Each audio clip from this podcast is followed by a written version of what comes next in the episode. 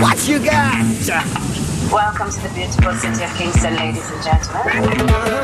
France Inter, RTS La Première. RFI, RTBF La Première. Le réseau des radios d'outre-mer La Première.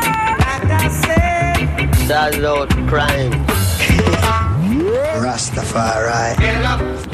Very Good Trip, Bob Marley. Mishka Sayas, Our music is a part, I was a part, you know. Aujourd'hui, deuxième volet de notre série où l'on va découvrir les premiers sommets de Bob Marley, parfois des chefs-d'œuvre méconnus, enregistrés au temps où personne ou presque ne le connaissait, hors de la Jamaïque, au temps où, pour ainsi dire, Bob Marley n'était pas encore Bob Marley.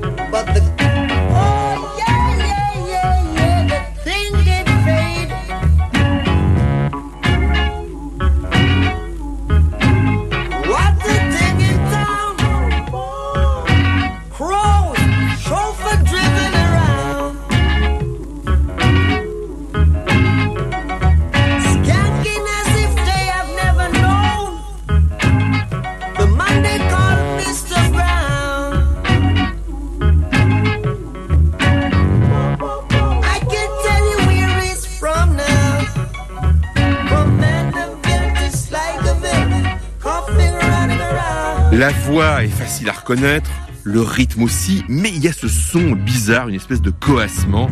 En fait, les notes très basses d'un orgue électrique. On entend au loin un rire idiot de clown qu'on croirait sorti du train fantôme d'une fête foraine. Mr. Brown, la chanson qu'on vient d'entendre a été un tube en Jamaïque en 1970 pour le trio vocal des Wailers. C'est Bob Marley qui la chantait. On reconnaît bien sûr son style reconnaissable entre tous. Mais dans cette chanson, il n'est absolument pas question d'amour, de lutte contre le système, entre guillemets, d'appel à l'unité contre les forces du mal, de foi rasta, soit les thèmes qu'on lui connaît. C'est une chanson d'un style comique particulier qui évoque le surnaturel. Alors euh, voilà, en deux mots l'histoire, plusieurs personnes autour de Kingston prétendaient avoir croisé la route d'un fantôme, un certain Mr. Brown. Elles juraient l'avoir vu pilotant le jour même de ses funérailles une fourgonnette où il transportait son propre cercueil surmonté de trois étranges vautours. Voilà, drôle de corbillard.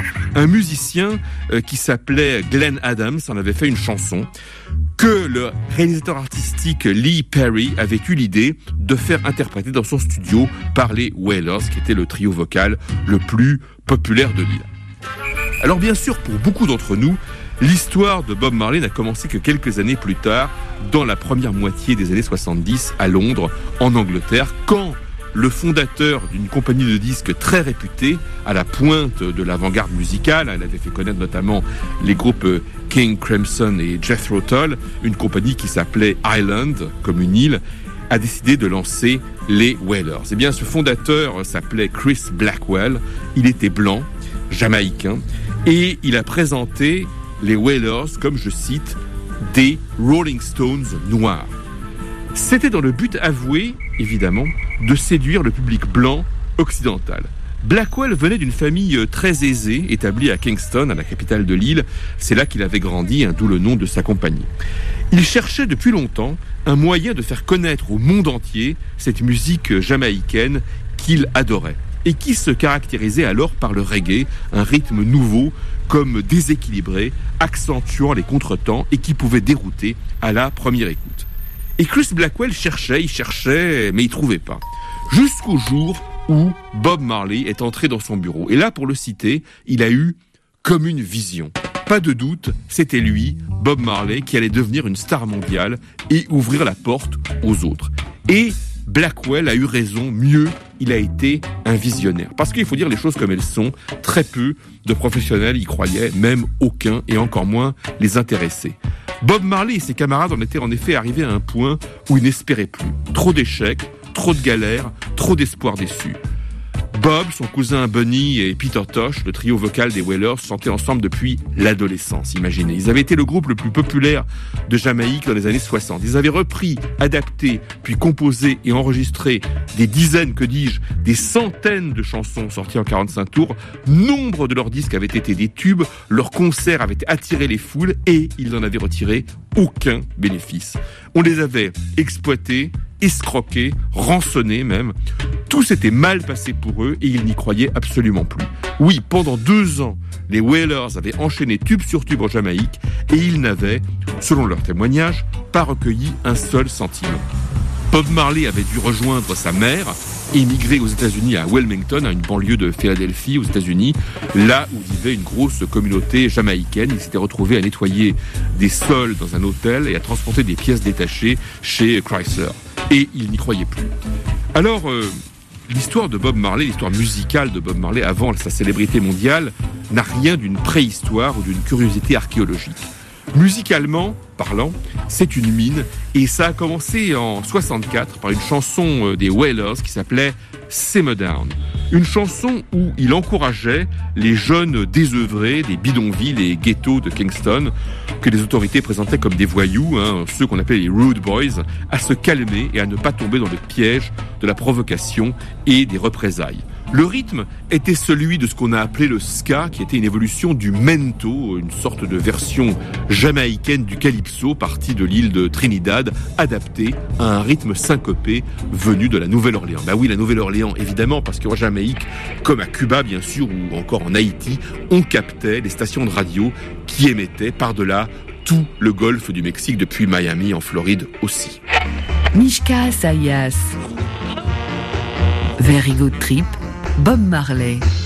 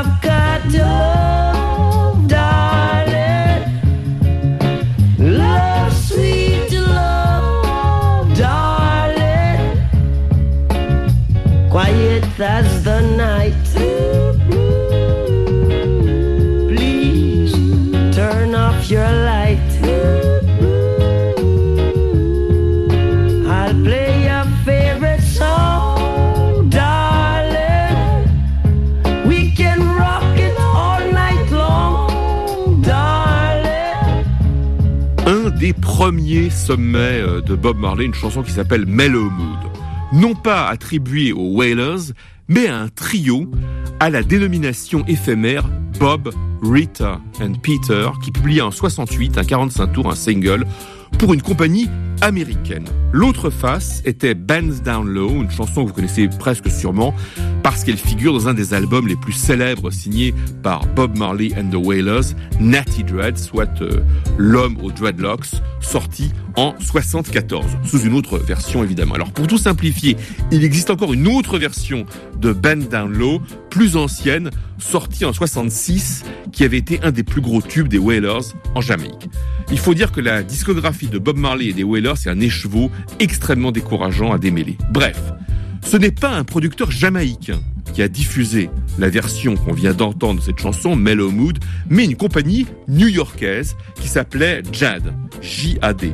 Parce que le premier entrepreneur à vouloir faire de Bob Marley une star internationale ne fut pas le Jamaïcain blanc Chris Blackwell, installé à Londres, hein, je vous en ai parlé tout à l'heure, mais une paire d'associés tout à fait inattendus, deux noirs américains, Danny Sims et Johnny Nash. Alors l'histoire est vraiment étonnante, elle est méconnue, et elle mérite d'être racontée. Danny Sims, que Bob Marley appelait pour blaguer, je cite, mon parrain au crâne rasé, vous savez, parrain au sens mafieux, était un, bonhomme qui avait grandi dans le ghetto noir de Chicago. Cet ancien joueur de football américain, bien sûr, avait réussi dans la vie puisque Danny Sims avait ouvert un restaurant à New York, près de Times Square, ce que paraît-il aucun noir n'était parvenu à faire avant lui. Il était devenu l'ami d'un chanteur à la voix d'or, originaire du sud du Texas et qui s'appelait Johnny Nash. Et associés, Sims et Nash avaient créé une maison euh, d'édition musicale, Cayman Music, hein, comme les îles euh, Caïmans hein, du même nom, ainsi qu'une compagnie discographique. Alors Johnny Nash, c'était une vedette à l'époque et en apparence c'était l'anti-James Brown. Un chanteur noir, mais à la belle voix suave, à la coiffure sage, souvent vêtu de blanc, à la gestuelle douce et réservée, un chanteur de variété qui plaisait à un public adulte, notamment euh, blanc. Et qui, pour autant, comme son grand camarade Harry Belafonte, œuvrait ardemment pour la promotion des artistes noirs et antillais. Alors en 67, début 67, Danny Sims et Johnny Nash, jeunes et riches, mettent le cap sur la Jamaïque. Alors selon le point de vue assez terre à terre et sans doute pas totalement infondé de Bonnie Livingston, c'était pour chercher le soleil et les filles.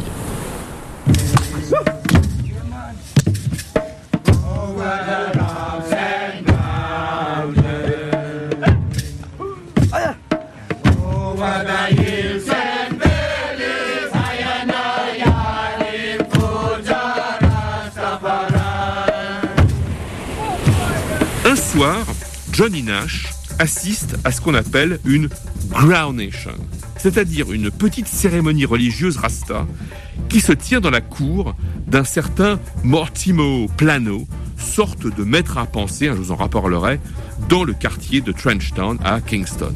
Il y a là une quarantaine de personnes, dont des enfants. Il y a la ganja, hein, que les rastas fument pour entrer en communication avec le grand tout qui circule. Il y a le son des hauts tambours aquêtés, hein, tendus d'une peau de brebis, qui résonne sourdement, créant une sorte de transe lancinante. Et la nuit est éclairée par la seule lueur des lampes à pétrole, il y a aussi de la fumée de charbon de bois et de ganja qui se mêlent. Imaginez l'ambiance. Johnny Nash d'ailleurs a avoué que ça lui a fait un peu peur. Alors pour avoir une idée euh, sonore de l'ambiance de ces cérémonies, même si celle dont je vous parle n'avait sans doute pas la même ampleur, vous pouvez jeter une oreille, comme je l'ai fait, à un enregistrement publié en 73 et réédité depuis qui s'appelle euh, The Mystic Revelation of Rastafari et c'est signé par Count Ossie. C'est captivant, c'est même envoûtant entre prêche, jazz et polyrythmie de percussion. Et d'ailleurs, un des grands admirateurs de cet enregistrement est Keith Richards, un des, Rolling Stones, qui possède, euh, en passant, une maison à Ocho Rios. C'est une euh, station balnéaire située sur la côte nord euh, de la Jamaïque. D'ailleurs, Keith Richards a enregistré un album dans ce style à la fin des années 90, attribué à Wingless Angels. Bref, à cette soirée, à laquelle assiste Johnny Nash, chante un trio. Bob Marley, sa femme Rita et Peter Tosh. Et oui, il faut souligner que Rita, la femme donc de, Marley, a pris euh, la place de Bonnie Livingston, le troisième whaler, qui doit alors purger une peine de prison de un an et demi pour détention de cannabis. C'est donc une cérémonie enfumée qui sent le soufre, surtout pour Johnny Nash, qui a loué une villa avec serviteurs dans un quartier résidentiel de Kingston, et évidemment ça n'a rien à voir avec ce décor. Mais euh, Johnny Nash est absolument subjugué par ce qu'il a vu et surtout par ce qu'il a entendu. Et quelques années avant le blanc jamaïcain Chris Blackwell, eh bien lui aussi, il a vu la lumière. Et il persuade son compère Danny Sims qu'ils tiennent en la personne de Bob Marley un diamant brut et que c'est à eux de le polir et de le sertir pour le vendre au monde entier. Peter, Rita et bientôt Bonnie, hein, doté d'une voix d'or, les fascinent également. Un an plus tard, Johnny Nash écrira à Sadala, la mère de Bob, remariée aux États-Unis et établie à Wilmington, là où elle a déjà accueilli son fils, que celui-ci va devenir la plus grande star au monde. Ce qui arrivera, mais hélas, pas du tout comme lui et Danny Sims l'imaginaient. France Inter, RTS La Première. RFI, RTBF La Première. Le réseau des radios d'outre-mer La Première. Very Good Trip, Bob Marley. All they want us to do is see that we might get fed up. But tell the world that this is just another shake up. This world is mine, it can be yours, my friend.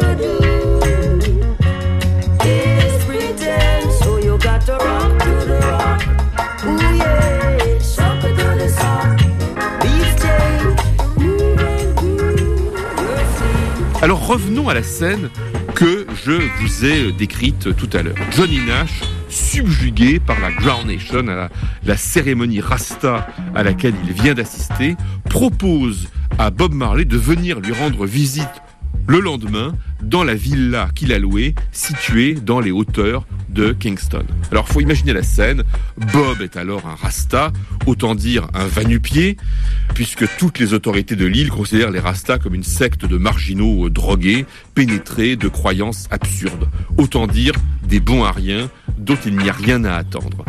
Des voisins de Danny Sims et Johnny Nash qui voient marcher dans le quartier ce pouilleux avec sa guitare en bandoulière appellent carrément la police pour la prévenir qu'un délinquant se promène dans le quartier. Et elle vient et elle l'arrête. Il faut un coup de fil à Danny Sims pour débloquer la situation. Et lorsque les serviteurs noirs engagés par Johnny Nash voient débarquer ce type hirsute et débraillé en tenue kaki, ils ouvrent des yeux ronds comme des soucoupes. Rita et Mortimo Plano, hein, le guide spirituel Rasta, débarqueront à leur tour à la villa de Nash et Sims pour s'y installer, eh bien, euh, les mêmes employés feront un scandale refusant de les servir à table. Et pour débloquer la situation, eh bien, Mortimo Plano fera venir un cuistot Rasta dans la villa. Alors, on a entendu tout à l'heure une chanson qui s'appelait Rock to the Rock, un des fruits de ces séances que je vous ai décrites, organisées par Danny Sims, restées longtemps inédites et qu'on a pu découvrir il y a plus de 20 ans, en 1997, grâce à la parution d'une série de coffrets intitulée The Complete Bob Marley and the Wailers, réunissant tous les enregistrements disponibles de 67 à 72 et dont la parution fut un véritable événement. Voici à présent un très beau titre qui s'appelle Chances Are, au style très soul, d'où le reggae, vous allez l'entendre, est totalement absent. Very Good Trip, Mishka Asayas. Bob Marley. Chances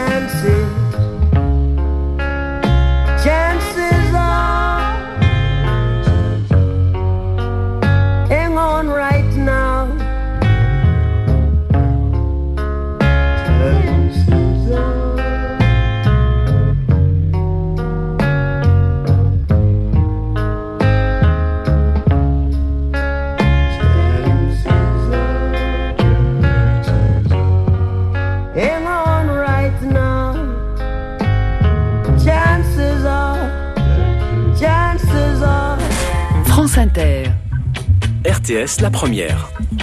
RFI. RTBF La Première. Le réseau des radios d'outre-mer La Première. Very Good Trip. Bob Marley.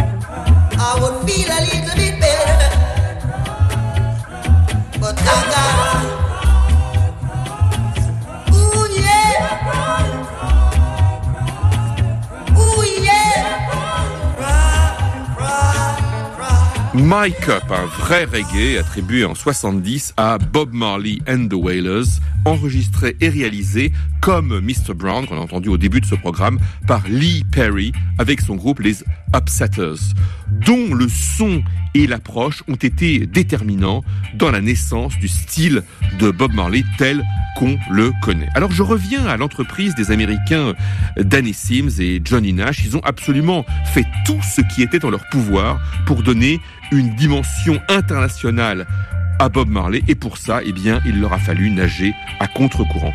Comme le raconte Francis Dordor dans son livre Le Dernier Prophète, hein, Francis qui a connu Bob Marley et a voyagé en Jamaïque, Danny Sims a vite senti que ce ne serait pas facile du tout. Je cite les propos de Danny Sims, rapporté par Dordor. Tout le monde me disait que le public n'était pas encore prêt à écouter ça et tout le monde avait sans doute raison. Le programmateur d'un réseau de radio de la côte est américaine est alors le seul à entr'ouvrir sa porte. Il s'engage à faire de la promotion à condition que Bob et Rita viennent répondre à des interviews, voilà, faire une petite tournée. Seulement, c'est difficile parce que personne aux États-Unis ne comprend un traître mot au patois jamaïcain dans lequel s'exprime Bob Marley. Et puis de toute façon, la sortie de l'album Bob, Peter and Rita en 68 aux États-Unis est un pur non-événement. Danny Sims et Johnny Nash redonneront plus tard une autre chance à Bob Marley en Europe, je vous le raconterai.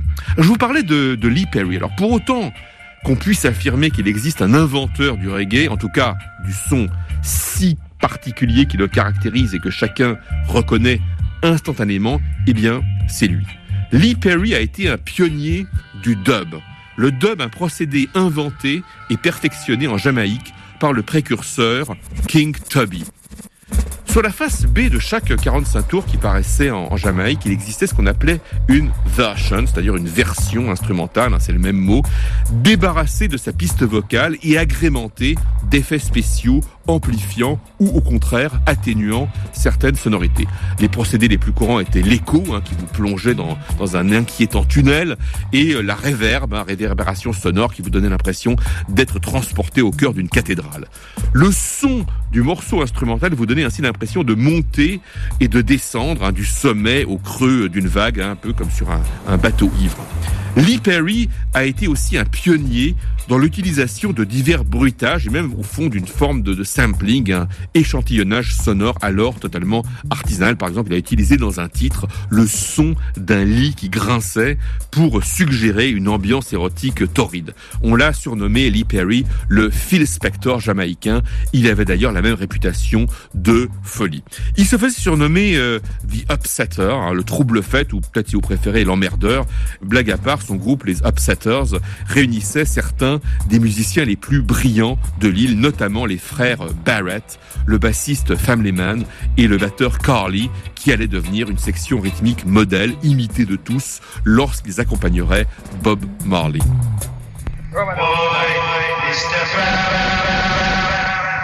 Alright, I said, whoa, Mr.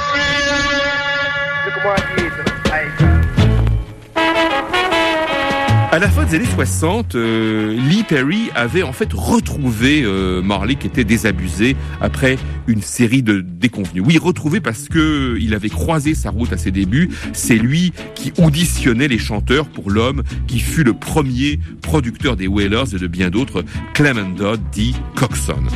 Perry a aussi d'ailleurs écrit pas mal de chansons. Alors quelques mots sur lui, c'est vraiment un personnage hors du commun. D'ailleurs, il est toujours actif, à hein, 80 ans passés. Ce tout petit homme, euh, très agile, avait remporté jeune homme des concours de danse.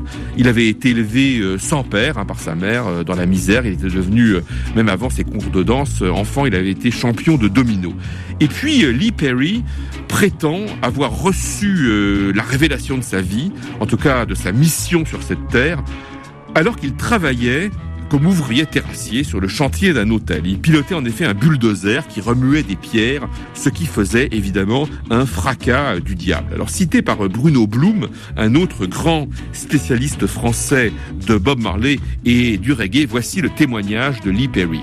Les chocs des pierres faisaient des sons et soudain, j'ai entendu comme un bruit de tonnerre. J'ai vu un éclair et j'ai entendu une voix qui m'a dit d'aller à Kingston. King Stone, ce qui veut dire le roi des pierres, l'âme des pierres. C'est de là que vient la musique. Bon, Lee Perry a raconté énormément d'histoires. Il a aussi déclaré qu'il venait de la planète Jupiter et qu'il avait été capturé par des extraterrestres. Voici deux chansons signées par Bob Marley and the Wailers, enregistrées par Lee Perry avec les Upsetters, Cornerstone et Duppy Conqueror, aujourd'hui dans une série spéciale d'été consacrée à Bob Marley.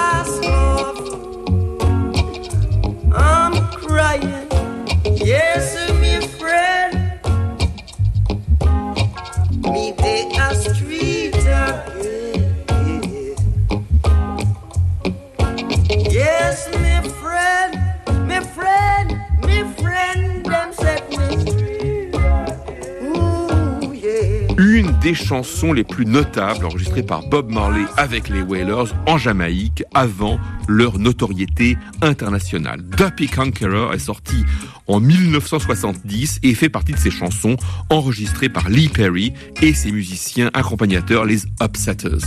Nombre de ces chansons allaient refaire surface, reprises et réorchestrées par Bob Marley avec ses Wailers, un nom qui désignerait désormais ses musiciens et non plus ses camarades d'enfance, les chanteurs Bunny Livingston et Peter Tosh, qui allaient suivre un autre chemin. Dans cette chanson euh, qu'on vient d'entendre, Duppy Conqueror, eh bien Bob Marley semble s'encourager lui-même et l'humanité tout entière à prendre des forces, à ne pas baisser les bras. Oui, dit la chanson, on m'a diffamé, on m'a traîné dans la boue, on m'a emprisonné, mais je suis libre, on m'a relâché, me revoici, je vais gravir la plus haute des montagnes et le Tout-Puissant m'accompagne, je vais repousser les forces du mal qui m'entravent parce que je suis un Duppy Conqueror, un triomphateur de démons, hein, pour simplifier. Faut dire, en Jamaïque, c'est pas exactement un démon, le Duppy est une sorte d'esprit malin, errant, une sorte de fantôme, hein, sous plein de noms différents, on trouve euh, l'équivalent de ça dans toutes les religions euh, pré-chrétiennes. Alors voici un, un aspect intéressant à souligner au sujet des chansons de Bob Marley quant à la façon dont il les écrivait. En fait, il n'écrivait jamais une chanson dans la continuité avec un début, un milieu et une fin. Ces chansons, en effet, ne racontaient pas à proprement parler des histoires, il griffonnait des formules qui lui traversaient l'esprit, il les notait comme ça sur des bouts de papier qu'il gardait, puis ensuite il les collait ensemble intuitivement. C'était en somme des assemblages de fragments. Alors j'aurai l'occasion euh, d'y revenir quand j'évoquerai l'enfance et les origines de Bob Marley, marquées par une série de signes du destin à la façon d'un héros tragique. Je n'ose pas employer les termes de martyr ou de saint, même si quelques-uns n'ont pas hésité à le faire. En tout cas, malgré des années de travail et d'acharnement, il n'y avait pas un musicien plus discipliné et plus dur à la peine que Bob Marley, hein, selon le témoignage de son ami qui avait été une sorte de, manager, le footballeur Skill Cole. Eh bien, euh, Marley a passé des années à ne pas recueillir les fruits de son labeur, victime de contrats léonins. Je suis tombé sur un témoignage euh, assez extraordinaire, livré par euh, Bunny Wailer et recueilli par l'américain Roger Stephens, auteur d'une passionnante histoire euh, orale de Bob Marley où j'ai beaucoup puisé, un livre où l'auteur a compilé les témoignages de tous ceux qui ont connu euh, Marley qui s'appelle So Much Things to Say. Ça a été traduit par euh, Bruno Bloom en français et publié chez Robert Laffont. Bunny Wailer raconte qu'un soir, dans une boîte, il entend Lee Perry expliquer à Bob Marley qu'ils vont pas partager, comme c'était prévu, les bénéfices des ventes de leurs disques moitié-moitié, mais qu'il va simplement leur offrir royalement 10 cents de dollars jamaïcains par exemplaire vendu. Bob Marley, effaré et comme tétanisé par ces propos. Quant à Bunny Wailer, qui lui a entendu euh, cette conversation euh, en tendant l'oreille, c'en est trop, il explose. Et je cite ce qu'il raconte à Roger Stephens. Je m'en suis pris à lui, impossible de me retenir. Je lui ai dévissé la tête. Il était plus rien. Il est tombé sur les chaises, tout s'est cassé. Les verres, les chaises, les gens. Bob observait la scène sans bouger, mort de peur. Alors après ça, Lee Perry essaie de rattraper le coup. Il organise une réunion de conciliation dans son bureau. Les trois Whalers sont là avec lui autour d'une table. Lee Perry demande à sa petite amie, qui est présente, d'apporter une bouteille qui se trouve dans sa voiture qui est garée en bas. Ce qu'elle fait, elle revient avec la bouteille, personne ne comprend ce que c'est, ça ressemble à de la colle. Peter Tosh, curieux, la prend entre les mains pour la regarder, et très nerveux, Lee Perry lui demande de la reposer immédiatement. Il lui dit touche pas à ça, c'est de l'acide. Quel acide? Bah oui, l'acide qu'on déverse dans la matrice de pressage des disques pour dissoudre le métal. Et Bonnie Livingston lui a compris, c'est pour lui, c'est la vengeance de Perry. Et Peter Tosh, qui lui aussi a compris et qui mesure lui près de 2 mètres et qui n'a pas peur de la bagarre, la brandit devant Perry, Perry qui ressemble à un gnome à côté de lui. Perry a tellement la trouille qu'il fait quatre culbutes avant de prendre ses jambes à son cou et de s'enfuir. Tosh casse la bouteille sur la table, la table dont le métal fond et se dissout aussitôt comme sous l'action d'un fer à souder. Alors Lee Perry prétendra évidemment quant à lui que cette histoire est fabriquée, que tout ça n'a jamais eu lieu, que c'est une invention totale. Et pendant ce temps-là, eh bien, le, le soleil brille.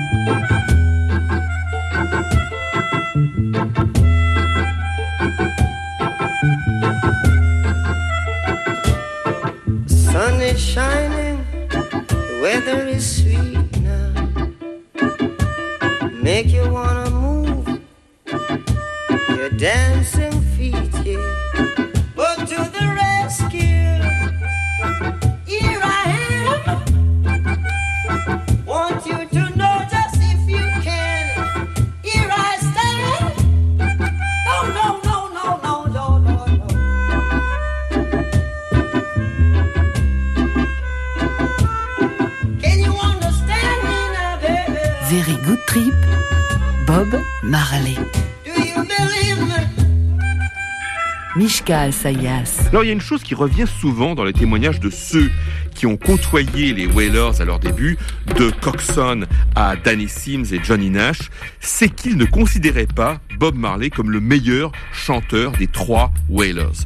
Bunny et Peter avaient, en effet, selon le témoignage de beaucoup, des voix, on peut l'entendre, des voix plus assurées, plus suaves, à côté desquelles celle de Bob Marley pouvait paraître plus limitée. Et en fait, c'est Lee Perry qui aurait encouragé Bob Marley à chanter à sa façon, peut-être d'une autre façon, à faire d'ailleurs comme lui, Perry, euh, avait fait, Perry qui avait pas la voix du siècle, et à faire d'une certaine façon, de sa faiblesse, une force en mettant en avant cette voix un peu étranglée quand elle montait. Alors un dernier mot avant que cet épisode ne prenne fin et qu'on entende une dernière fois aujourd'hui la voix de Bob Marley.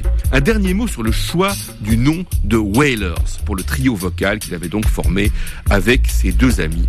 Un nom auquel Bunny Livingston donne une origine surnaturelle.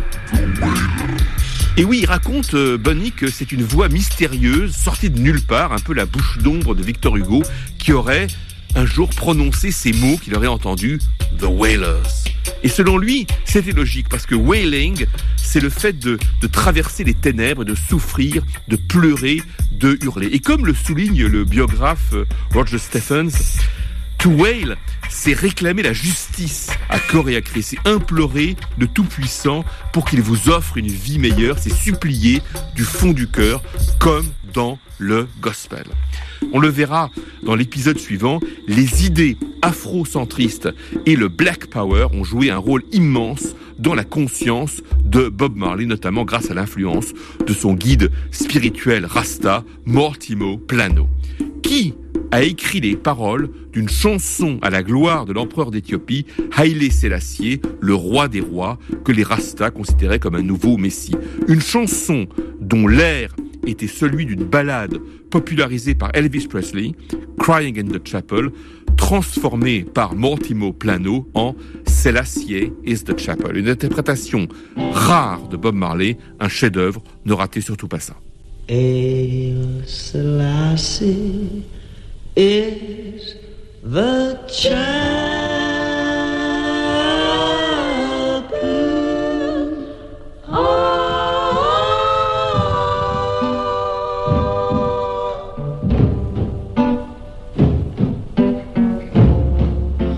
Power of the Trinity.